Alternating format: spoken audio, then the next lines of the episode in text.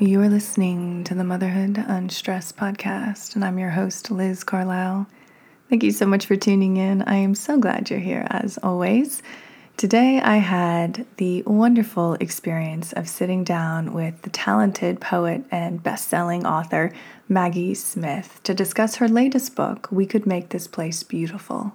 This powerful collection of poetry explores themes of loss, transformation, and resilience. And I was so excited to delve into these topics with her and hear more about her personal experience as a writer and poet. So sit back, relax, and join us as we explore the beauty and complexity of the human experience through the lens of poetry. Maggie, welcome back to the show. I'm so excited. I'm truly excited to have you back on. Oh, it's good to be back. It's good to see you. Absolutely. Now, we spoke, it was a couple years ago, about your then new book, Keep Moving Notes on Loss, Creativity, and Change. And quite a lot has changed since then. Your new book, We Could Make This Place Beautiful, has already been a huge success. Um, can you talk about the inspiration for the book um, and what you hope the words convey to the readers? Yeah, I mean, Keep Moving was sort of the how do I press through and move forward through this difficult time. And um, the memoir, "You Could Make This Place Beautiful," is the is the looking back and the reckoning with the past and trying to make sense of it for myself. So when I started writing the memoir, I thought the central question of the book was what happened right? Like I thought it was some sort of mystery I could solve. And if I spent enough time and energy and thought and mind and heart thinking about my adult life and my marriage and my role as a wife and a mom and a writer and all of these things that I would somehow have it all figured out. I would have all the answers. And then I could just set it down and not grieve the divorce, not grieve sort of what was going on. And as I started writing it, I realized how naive that was because, of course, I can't have all the answers. I'm only mm-hmm. one person in in the story, and I don't I don't have access to all the information I would need in order to have it, you know, quote, all figured out. And so, really, the question of the book became not what happened, you know, in my marriage or to my marriage. The question became what happened to me mm. in my marriage like where did i go um, how did i lose parts of myself that were not small parts but actually essential parts. And then the question is like okay then how do i get that stuff back? How do i um, excavate those parts? And so it, came, it became more of an excavation of self than like a solving of of a problem. Um, and I think, you know, I told a friend when when I turned the book in, I was like, I don't know what's going to happen with this book. It's very particular to me. Mm. It's structured in a, in a sort of unconventional way. It may not be what what people expect from me, although I am a poet primarily, so maybe this is exactly what you would expect from a poet's memoir in in vignettes, but I said the thing that I really want most for this book is for one person, just one, let's think small, mm. to pick it up and read it and and when they're done with it to feel seen. Mm-hmm. You know, like somebody else gets it, even if their experience didn't completely mirror mine. And frankly, I hope there aren't a lot of people out there whose experiences completely mirror mine because it was it was painful.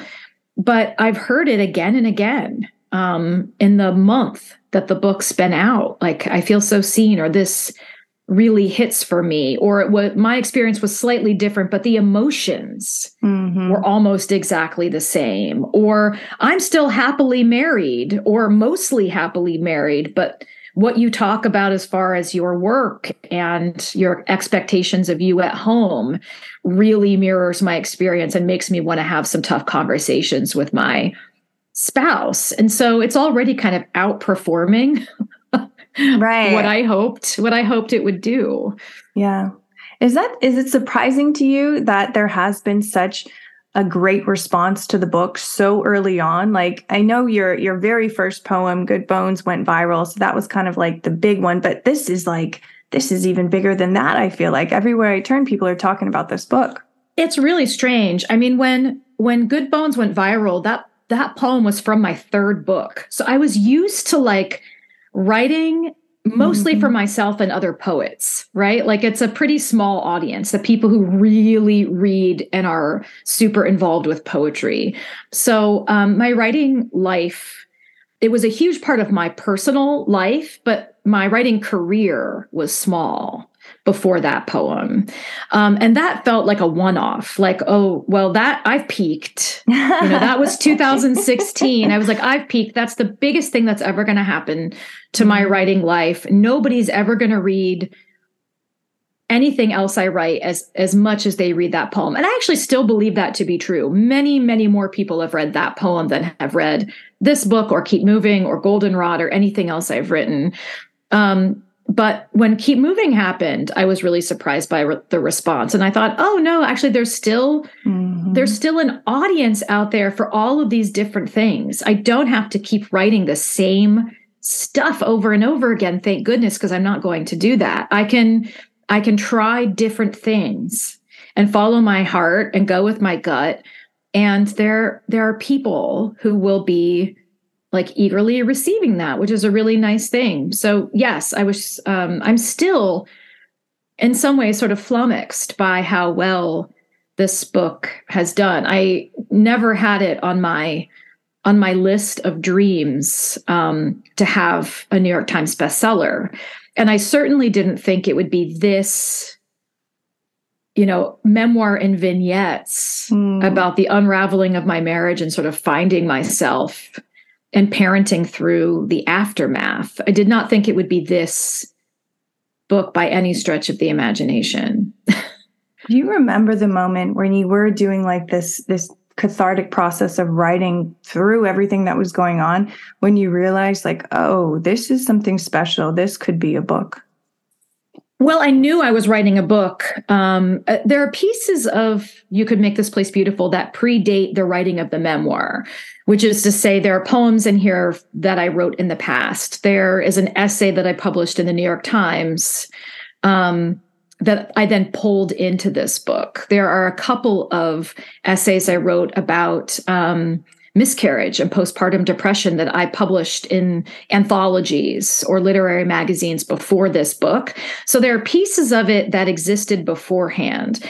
Um, but when I sat down to write this book, I knew it was it was going to be a memoir because mm-hmm. um, that was what I had agreed and pitched to write. So um, that didn't sneak up on me necessarily, but I did um, as I started writing the individual pieces and then assembling them, I started to get really excited about it because I thought, you know, I think Toni Morrison said something about if if you need a book and it doesn't exist, that's the book you write. Mm-hmm. And I was re- reading a lot of memoirs, um, and there were a lot of them that did things that were innovative with form and that also pushed the the envelope with content and we were really vulnerable. And so I got permission from a lot of other people's books to do what I wanted to do. But there wasn't any book that was doing what this book did. And so it was scary and at the same time exciting for me because I thought, well, I don't know. I'm kind of I'm kind of busting things up mm. genre wise a little bit here. Like there isn't a book that I can say, well, this book looks like mine and it did well. I didn't have the ability to do that. So we were kind of like making something new, which Keep Moving also kind of did. Yeah. I mean, it's it's kind of a its own category. Um, and that's always a risk. And you can fall flat on your face with a book that doesn't look like other books. Or you can be pleasantly surprised and find that there's room on people's bookshelves for something new. And so luckily the the the latter happened. Have you always been a bit of a rebel in that in that way with your writing, with your approach? I don't know. I don't know if I'd if I'd even call it rebellious, although I guess I maybe it is. I think I I like um I don't want to say uncompromising, but I like I have a clear vision usually for what I want a thing to be. Mm-hmm. And um, I was talking to my friend um, Saeed Jones at one of my book events, and you know he's he's written books of poems, and he's also published a beautiful memoir. And I, I said, you know, when I sat down to write this book, I had to do it as myself. And that means as a poet, as a mom, as a Midwesterner, like all of these, all of the parts of myself that make me me, I had to bring to bear in this book. And I couldn't try to imagine, like, well, if I was primarily a prose writer, how would I write this book? Yeah. Because then I wouldn't be myself in it. Mm-hmm. I had to just let go of the expectations of the kind of book it would be from someone else because that's yeah. not my book. It's the form is not separable from the content. Like it's all one package. And Saeed said, Well, yeah, honey, of course you can't ghost write your own book. and I thought that's so true. You can't try to imagine, okay, what does what does the editor want? What does the publisher yeah. want? What does the publicist want? What is even what does the reader want? Mm. It's not about that. Really, it's about what your vision is and what you want to make. And then you have to trust and hope that there will be people who get it on the other side when you're done. Um, otherwise, I don't know, then nothing you make is really yours. Mm. Otherwise, right? I mean, chills. Yeah. And and honestly, yeah. one of my favorite things about your writing not only is your ability to access the complexities of human emotion, the rawness, the realness of it, but also your play with nature.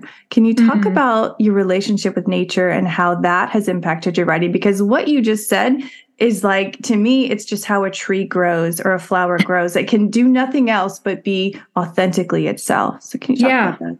Isn't that nice? Isn't mm-hmm. that like you're like, well, I, you don't even have to think about what to wear in the morning. You just have leaves. Yeah. and they and they change color regardless of what you know like you don't even have to think about it. Every every day is a good hair day for you tree um yeah it's funny. Oh someone saw the cover of this book and said um like how did you go with that cover design? Are you a gardener? And i was like no no i can't keep anything alive even a cactus. So no i'm not a gardener but i am someone who loves being outside and who finds a lot of um i don't know sort of like metaphorical reassurance in nature mm-hmm. and and for like the, one of the reasons you just said right right which is like it is what it is it just is what it is. And if I get too um I don't know, if I start to spiral and go into some some like not great room in my own mind and I start to lose perspective on the stakes of what's going on in my life on that particular day and how big the problem is it it always helps me to just go take a walk. It seems like the most basic thing in the world and just be like, oh, clouds, oh, trees, oh, fresh air, flowers, bird song, and just get back into my body. Yeah. And have a sensory experience and be sort of like very literally grounded. Mm-hmm. You know, um, like to be where my feet and hands and body are instead of like projecting into the future or ruminating about something in the past to just have a present moment experience and i find that that's so much easier to do when i'm outside yeah um and i if i can't be outside i want to be by a window i need to have a view I of the that. outside. yeah, I do. I know my my office is completely windows. So it's mm. it's incredibly helpful to have this view every day so that I'm not just a feedback loop. Yeah. You know, yeah. in my own mind. And then the other thing about um about the about the cover and about nature that I'd say that that means something to me. And I, I write about this in in poems. I think there are a few poems in in my last book, Goldenrod, that that talk about this, but also in the memoirs that, you know, my kids are also um really into being outside and particularly now my son and he is like a collector of nature treasures like mm. it's what he does and you know now he's 10 so he's doing it less than he did when he was 4 or 5 um, but he loves to bring home things for me like mom look at this cool acorn or i found this like really smooth sparkly rock or um, sometimes I'll just find things in his pockets, you know, when I'm doing the laundry. And so I love, I love the idea of like the things coming through the back of the of the title on the book as being of being these little these little nature treasures. Yeah, these little touchstones, sometimes yeah. literally. Hmm. Exactly, exactly. Yeah. Um, can you talk a little bit about your writing process? Is it a Julia Cameron morning pages situation? How do you get to that clear headspace so that you can then access truth, your truth, humanity's truth, and put it on the page? I, I wish I had um, a more sort of regular and disciplined practice. I really do not. I mean, so much of so much of of what is my work looks like staring into space. because that's where that's like where the factory of words that's where it happens it's like me sitting sometimes in this chair looking out into the middle distance and kind of looking like i'm spacing out but there's actually something happening in there mm-hmm. um, reading is honestly a big part of my writing process you know i spent two hours yesterday on my back patio reading a book um, that was so good, just so good. And I was taking notes because it was leading me to different ideas that maybe will make its way into a poem or an essay or a story or something or a lecture I give to students, who knows. But even just spending a couple of hours in the sun reading a book is part of my writing process because I'm feeding my brain and therefore getting ideas that I might metabolize and then use later. Um, for the memoir, I really did have to work every day because I had a deadline. Mm-hmm. And that's not how I write poems. Like I, I like to say that I've published four books of poems, but I've never written a book of poems. Mm. Um, I write a poem at a time, and it sometimes it takes one year, sometimes it takes two years, sometimes it takes five to 10 years to accrue enough poems that I'm really excited about and proud of, and that also seem related enough to live together between two covers. And I never know until I print everything out that I've written since the last book. And I see, oh my God, I've got 150 poems here. What, what is there a book in here? Okay, I'm going to chuck these that I don't like. I'm mm-hmm. tired of these now or I'm going to chuck these that I like a lot, but they feel like they're the beginning of some other thing. Hmm. But these 50 you really want to live together. So I think these might be a book, but I hadn't written them as yeah. a book. With the memoir, it was different because I had a deadline and a target word count. And I basically gave myself a year to write this book. And so when my kids went off to school at 8 a.m., I had until three every day to kind of go down into the mine shaft of of all of this experience dig around as much as i could write whatever i could and then keep an eye on the time so that by 2:45 I could come back up that yeah. mine shaft completely filthy and exhausted you know from from wading around in my in some of the most painful but also most important moments of my adult life rinse it off as much as i could and then be here smiling you know with a snack and a how was your day when they came up the front walk. And so really for a year i just thought about the stories that were most important that i wanted to tell. And of course there are stories that made the first draft that didn't make the book. There was a, still a lot of cutting mm-hmm. that had to happen.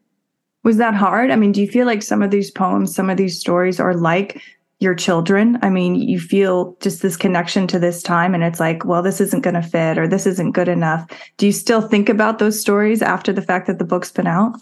Yeah, I do sometimes. I feel more more that way about poems than I do about, you know, chapters or essays. I don't know if I um I feel differently about individual poems because I get I get attached to them per, mm-hmm. probably because they take usually so long to coalesce um, that I uh, I often feel guilty if if a poem doesn't make the book because it's sort of like it made the farm team yeah. but like didn't get to play in the major leagues yeah. you know it like didn't get called up and so fewer people will read it then then would read it if it made it into the book. And i, I feel a little guilty about that sometimes. But um you know with the memoir i i had to be really discerning. And and the cuts were either made because like you know what? That's going to give me anxiety to have that story out there. So i don't need it. Yeah. So i'm gonna i'm gonna like cushion my heart just a little bit by leaving that piece out you know? And then there were other pieces that not for that reason just because of the balance mm-hmm. of different stories in the book felt like well i think i've i've said enough about x so you talk about coming back up from the mine shaft how do you energetically clear all mm. that away and then truly be you know a present mother um, with your kids after everything that you had just dug through and exercised and all of that i mean honestly how do you then move forward with the rest of your evening that's a good question. I mean in a way it's it's easier to pivot to parenting after writing about a like remembering a hard experience than it probably is during the hard experience. Yeah. and i parented through through all of that too. So um you know for better or for worse i think i've grown really accustomed to um parenting while grieving over the past several years and i think you know there are a lot of us who i mean probably all of us in some way shape and form whether we're grieving um, you know, the loss of a loved one or a relationship that's ended or a friend who's ghosted us or a job we didn't get that we thought we were going to get or a diagnosis that scares us. I mean, I think we all are used to parenting through what seems like impossible emotional circumstances. And yet we just do it, don't we? I mean, yeah. somehow we're able to put on a brave face and smile. And and in another way, having them come home at the end of a day where I spent a lot of hours trying to figure out my own life was like, well, there's the answer. Mm. Right? It's like, then these two smiling people come up the front walk and want to tell me about their day and give me hugs. And it's like, well, okay, there it is. If I had any doubt that I'm making the right choices for myself, that I'm on the right path, that I have my priorities straight, there is like physical confirmation at the end of a long writing day that this is the life I'm supposed to be living because it just feels, you know, absolutely right. Mm, there's just no doubt in my mind, like you are doing exactly what you were born to do. And in that process, you know, you're finding healing, finding joy, but you're uplifting every single reader, everyone who connects with your writing as well that's so meta. I mean, that's so powerful. Like honestly, do you do you ever just kind of ruminate? And I know we don't like to do this, like, but do you ever just think like, wow, like this is way bigger than I am. I'm I'm a part of something that's really impacting the rest of the world on an energetic level. You know, I I try my best to sort of like stay in my very small circle of energy and just make things mm-hmm. so that I don't get um, overwhelmed. Mm-hmm. You know, like I, I've I've said a million times, and it's still true. If I had known how many people would read Good Bones, I wouldn't have ever finished that poem mm. Because I would have been too scared to send it out, knowing how many millions of people would read it. It would never have been ready for that many eyes. It would not have been ready for all of those people I admire and respect to read it. The only thing that allowed me to send that poem out was having zero expectations mm. for what might happen with it. And so as a writer, it's it's really it's important for me not to think about those things because then I put pressure on myself and I have certain like expectations for like what the work should do. And I never want to give the work a job other than just being the work. Yeah. Um, but it does hit me in, in certain moments. And with with Keep Moving, it happened a lot. With Good Bones, it happened a lot. And I'm I'm finding it again with this book. if I go to my, you know, my my DMs are closed unless I follow someone. But if I go into my little requests column, I can see DMs from people that I don't know. And if I go to Facebook, which I'm almost never on, and I go to the little requests or whatever, the like secret hidden folder of stuff from people you don't know. Um, and my email is on my website. So I get emails. I mean, I, I have two today that I got that are sort of mind blowing um, like what people will say and share and the ways that they're connecting with with this book in particular and the signing line conversations i'm having with people mm. like they'll they're coming up at the end of a book event to have their book signed or personalized and the things that people are saying and disclosing to me about their own lives um, i had a woman come up uh, at a reading recently and disclosed something really painful and i just looked at her and i was just like can i give you a hug mm-hmm. like i just mm-hmm. don't feel like i can sit here signing your book and acting like you didn't just tell me this really personal and painful thing that you just told me. Mm-hmm. And we mm-hmm. just stood there holding each other really tightly, like not like strangers at a book event. Mm-hmm. Um, for like longer than you would normally hug a stranger yeah. and tighter than you would normally hug a stranger. And so, you know, people are bringing cards and letters and things to to events that I'm then taking home and reading later. And it's incredibly overwhelming and humbling and honestly just a privilege to feel like somebody feels like they are connected enough to me and my work and that they trust me enough mm-hmm. as a human being with that disclosure with that information and maybe it's because i've given them all of this and they're like well she yeah. told us what has been going on in her life so i can tell her what's going yeah. on in mine yeah um but it it feels um yeah it's it's it's wonderful to have a real human connection mm-hmm. with someone that I, I i'm meeting for the first time or maybe that i will never meet because of something that i've sort of sent out into the world like a message in a bottle yeah yeah i love that and writing has been such a healer in your own life. To the woman listening who's never written a poem, has never written anything besides school assignments, uh, how how could writing possibly help her discover herself, bring in more self awareness and healing? Oh my gosh, I I mean, I don't know what I think until I write it down. Mm-hmm. So it's amazing to me that there are people who process their experience without writing. It's such second nature to me. Um, you mentioned Julia Cameron's morning pages. I think for someone who doesn't think of themselves as a writer, journaling or doing morning pages where you're just doing automatic writing and not censoring yourself, you're not thinking that you're going to mail it any to anyone. You don't even need to show your roommate, your best friend, your sister, your partner. It's just for you, right? But I do think that even if you don't think of yourself as a writer, processing things on paper can help you access different things that you can't always get to just um, mulling it over in your mind. I mean, I, I know for myself, I've been writing for, I mean, since I was 13 years old. So I've been writing for what, how many years is that? 33 years? That's a really long time.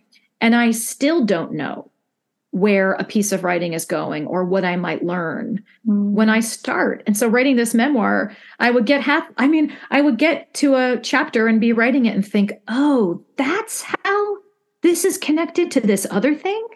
I never made the connection that this experience is like this other experience. Mm-hmm. And I mm-hmm. I'm obviously thinking about my life and pro- processing things on paper constantly. And it still took doing it in this prolonged deep way for me to see those connections. So I I would encourage anyone who feels like the slightest bit lost or like they need to kind of figure out and get some clarity on their lives right now to pick up a pen and paper. mm, I love it. I love it. Okay, we are definitely at the end of time. Maggie, if there were any final message that you would want to leave with the woman listening to this or the man uh, on writing, on the book, on life, what would that be? I love that. Or the man. I mean, there are. um, yeah, there are men. There are men. I mean, I I think one of the things that I realized in in the middle of my life is that um, I wasn't sure where I had let some things go to, right? I think a lot of us, especially as parents, we get to a place in our 30s, our 40s, our 50s, and we think, where was that? Remember the fun, the fun, less um, sort of like less fettered me Like, mm-hmm. remember me before and the before times, before mm-hmm. every day was work and soccer practice and piano and packing lunches. And where where did that person go? Um, and chances are, if you're in a relationship, you may be missing your partner in that way, and your partner may be missing some of those pieces of you. And so, one of the things I would I would say is like, what are what parts of your life in midlife can you reclaim? You know, so like think of midlife instead of like midlife crisis. What if we flipped that around and thought of it as like midlife recovery, mm. right? Like reclamation of self. What things are important to you that you maybe didn't pursue? What things used to be a ton of fun for you that you kind of like haven't done in a while? Whether it's going to see live music or roller skating or or running or spending more time with your friends and like start to make and carve out intentional time for those things that make you you apart from your job, your partner, your children. Like just you as an independent human being. And I think it will also help those other areas and relationships. Absolutely. Absolutely. Maggie, it was such a pleasure to have you back on the show. Where can our listeners find you online and get the book? Oh, well, um, I can be found at Maggie Smith Poet um, because I'm the poet, not the dame. So it's it's easier to find me. If you Google Maggie Smith, you will get the dame. But if you Google Maggie Smith Poet, you will get to my website, and that's also my Twitter handle and my Instagram handle. And um, on my website, you can find your way to my book. You can find your way to my Substack newsletter. You can find where I'm traveling to to teach and give readings, and and that's probably the the best place to go. So amazing! Thank you so much for taking time to be on the show and uh, for obviously diving deep and creating this book that I know is helping so many people all over the world. Thank you. Oh, thank you. This episode is sponsored by Warmies, your new go to for a cozy and comfortable sleep experience for you or your kids. These plushies are adorable, but they're designed to provide you with the soothing warmth you need for a good night's rest. Warmies are made with premium quality materials that can be microwaved, providing you with the perfect amount of heat to ease pain and promote relaxation. I love the lavender scent. It diffuses throughout the entire room and is immediately calming to me and my kids. So, whether you need a comforting hug after a long day or sleep aid to ease insomnia, Warmies are here to provide you with the perfect solution. And for a limited time, use my code Elizabeth C underscore 15 to save 15% off your order.